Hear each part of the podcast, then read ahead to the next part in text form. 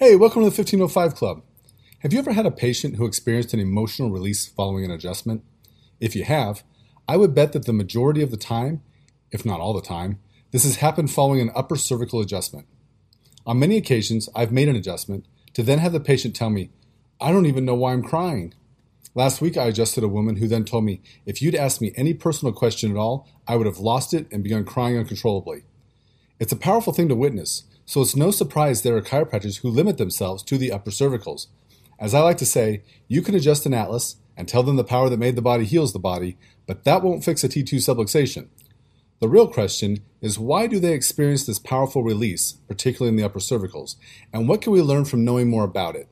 So let's take a look at the physiology of an emotional release.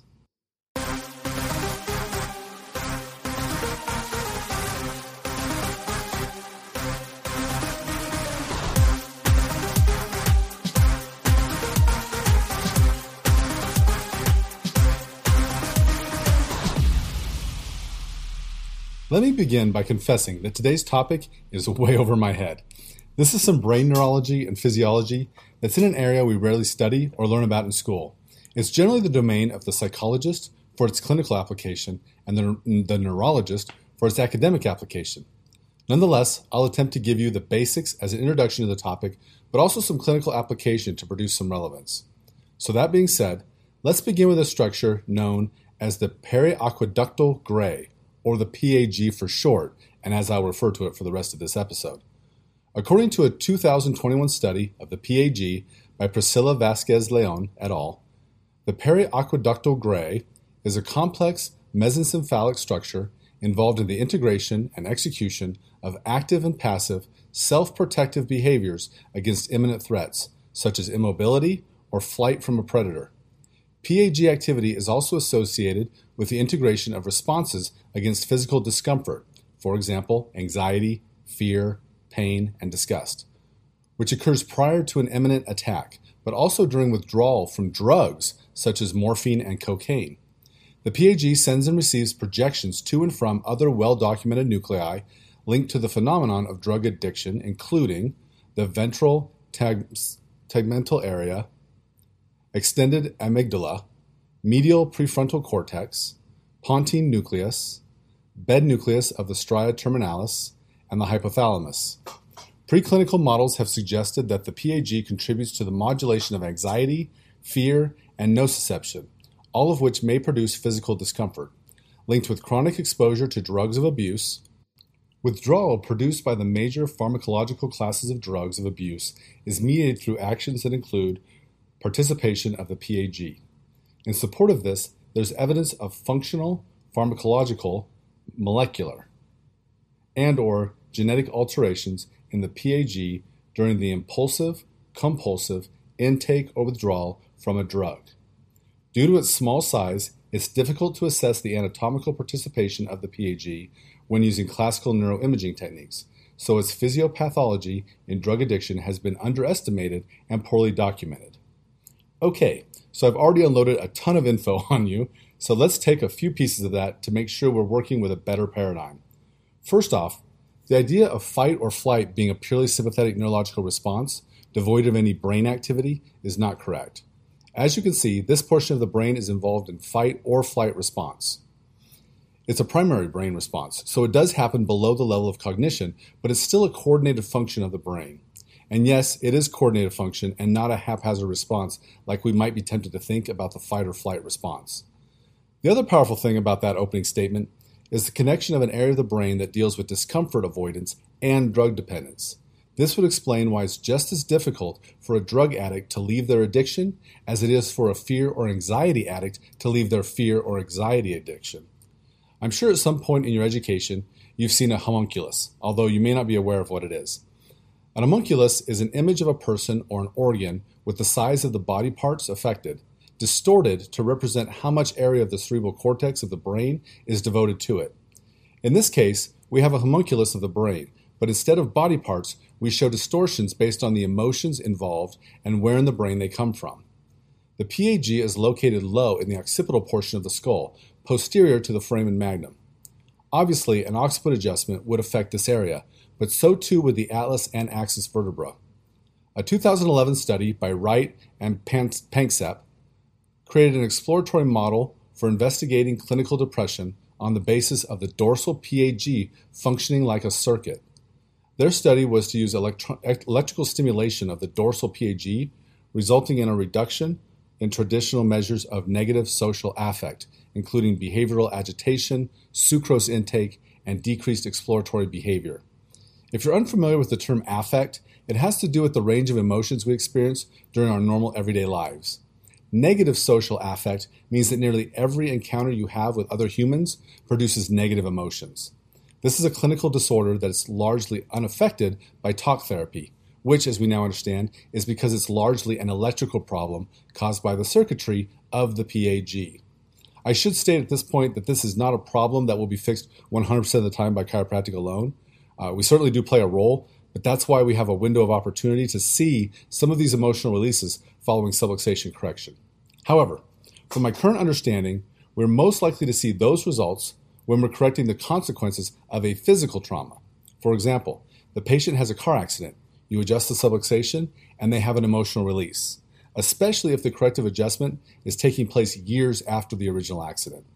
On the other side of things, this circuitry can be negatively affected chemically by drugs, as we've discussed, both legal and illegal, and it can be affected by viruses. About six months after COVID came on the scene, the literature was already demonstra- demonstrating a dramatic uptick in dysautonomia post infection. This dysregulation of the vagus nerve proved difficult to correct when the cause was viral. Neurofeedback has proven to be a valuable ally in this course for its ability to help with chemically and virally produced dysfunction in addition to traumatic causes.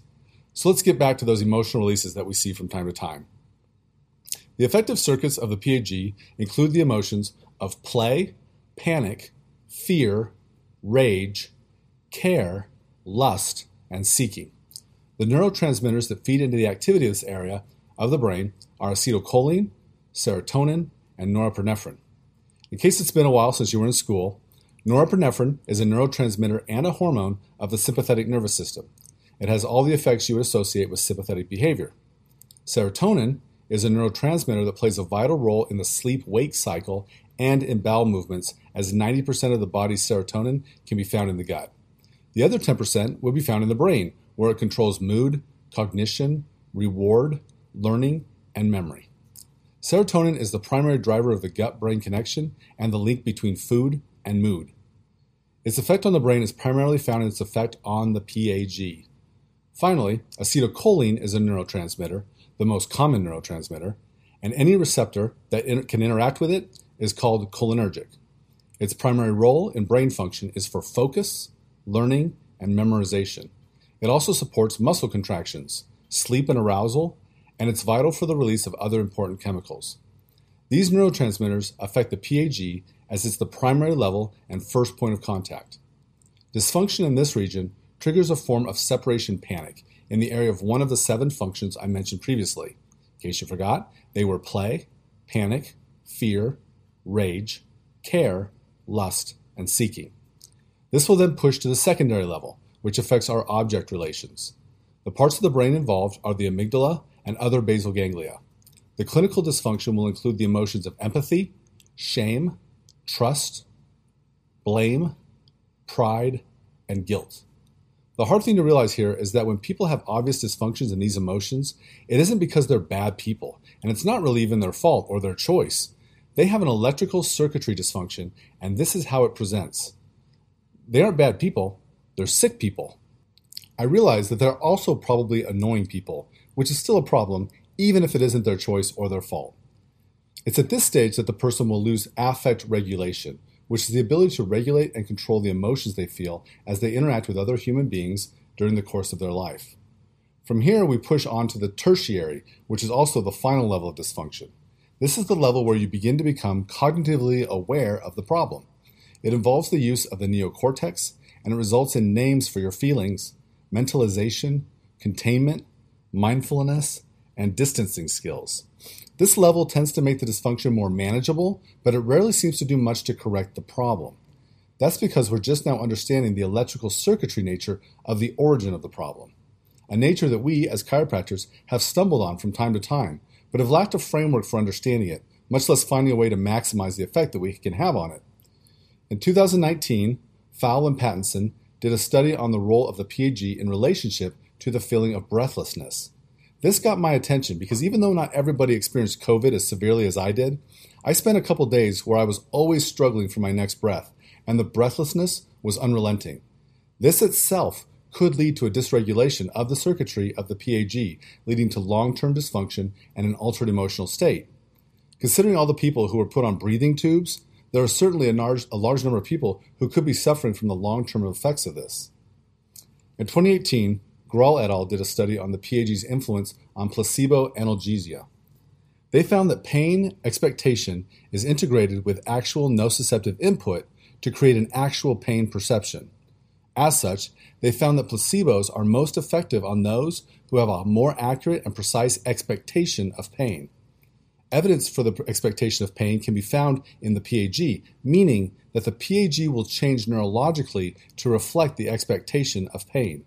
This is why patients with emotional dysfunction and PAG circuitry dysfunction will often have unrealistically high expectation of pain and altered pain perception. In other words, they claim the injury and the correction are more painful than what should reasonably be expected, all due to the circuitry dysfunction of the PAG. I'm not saying their pain isn't real. The pain is real, but it's caused by their disoriented perception of the world around them. Okay, so, from a chiropractic perspective, how can we use this information to help us be more effective on behalf of our patients? First off, we should assume, whenever we find a subluxation at C2 or above, that the PAG is involved and our patients have emotional incongruence due to circuitry dysfunction of the PAG. Can the adjustment fix this? Many times the answer is yes, but not always yes. As I mentioned before, trauma based dysregulation is most likely to respond to the adjustment. That's when we will see the emotional release, and that serves as a sign that we've corrected the dysregulation. I think I would be remiss if I did not address the fact that these emotional releases might make some practitioners uncomfortable. In fact, they might make some patients uncomfortable as well. The best way to handle these situations is for you, the practitioner, to remain as emotionless as possible.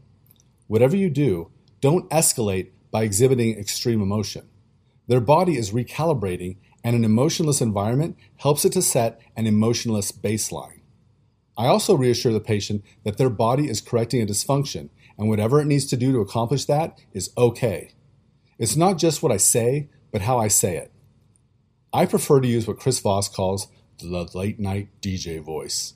When you talk in a slower, purposeful manner in the lower register of your voice, it has a natural calming effect that every person is hardwired to respond to. Again, my intention is to set a proper emotionless baseline for their nervous system to calibrate to. Now, there's going to be times when the adjustment alone won't correct everything, especially in a post COVID world, where much of this dysregulation has a viral cause. Some of these are also caused chemically as a result of polypharmacy.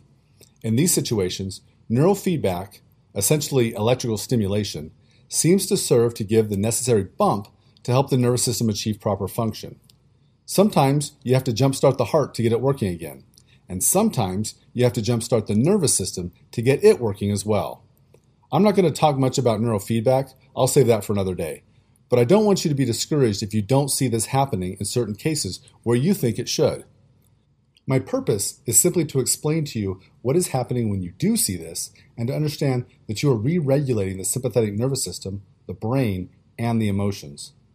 It's a powerful thing and an awesome experience to witness, so I see why people get hooked on upper cervical chiropractic. The problem is that it only works if that's where the subluxation is. You can't adjust an unsubluxated upper cervical and think that anything good is going to come from it. If you'll indulge me for a moment to say something that's probably not politically correct or chiropractically correct, when I see all these videos of chiropractors trying to become famous who are essentially assaulting the upper cervical area with occipital lifts Y straps, ring dingers, or simply rotational thumb pushes on the Atlas, I realized that there has to be a negative consequence on the PAG caused by manipulation with no evaluation and no evidence of subluxation. Can we as a profession finally admit that it's unacceptable to manipulate joints without an evaluation? Because the consequences of manipulating healthy joints, particularly in the upper cervicals, can have devastating and long lasting consequences for the patients. These people don't deserve to be famous they deserve to be unemployed, because if the general public understood the risks these chiropractors are taking with their health, they wouldn't be lining up to see them. The point being, don't start banging on the upper cervicals to try to create a stimulation or elicit a particular result. Instead, find the subluxation, accept it where you find it, adjust it, and leave it alone. When a subluxation is fixed, it's fixed. If you've never fixed a subluxation so you could leave it alone, then you have a technique problem. I know that's not politically correct either, but it is the harsh truth. When I was a student, I remember Dr. Alex telling us so many stories of patients who got better, then they were adjusted one more time, and they were worse off than when they started. It was drilled into my young mind that the biggest chiropractic sin you could commit is to overadjust the patient and leave them worse than you found them. That thinking is now probably considered old school, but we really did prioritize fixing the patient and leaving them alone rather than putting them on a six month visit plan. If you remember the seven emotions I said are associated with the PAG, fear is one of them. For the first time in my life, I've had patients coming in with a chief complaint of anxiety. At first, I couldn't figure it out, but what we've talked about today is the explanation behind this phenomenon. I think it would be wise to remember that many of our patients are truly dysfunctional, and they're not to blame for their behavior. We should have grace for them and do what we can to help them to integrate and process the world correctly. Well, I hope you found this useful today, and it'll help you to appreciate both the sensitivity of the upper cervical region, but also the power of a powerful adjustment to that area as well. I've had a lot of people ask me lately, so I'll tell you the answer is yes. I'm still looking for someone to join our team and take over the office in, office in Ridgecrest, California. If you'd be interested, let me know, and we can talk about how to make that happen. Don't forget to mark your calendar for the Meeting of the Minds, October 15th to 16th. In the meantime, you can find seminars all over the country. If you're outside the US and are in need of technique help, I've begun building the subscription area to include a number of resources to help you out on technique, and I will continue to do so. So feel free to check that out, and you can always email me with any specific questions you might have at the1505club at gmail.com. Also, if you're outside the US, please recommend this podcast to others you know so we can continue to build the awareness and skills of doctors outside the U.S. As always, I hope you have the very best week possible, and I'll see you again next time. Oh, oh, oh, oh.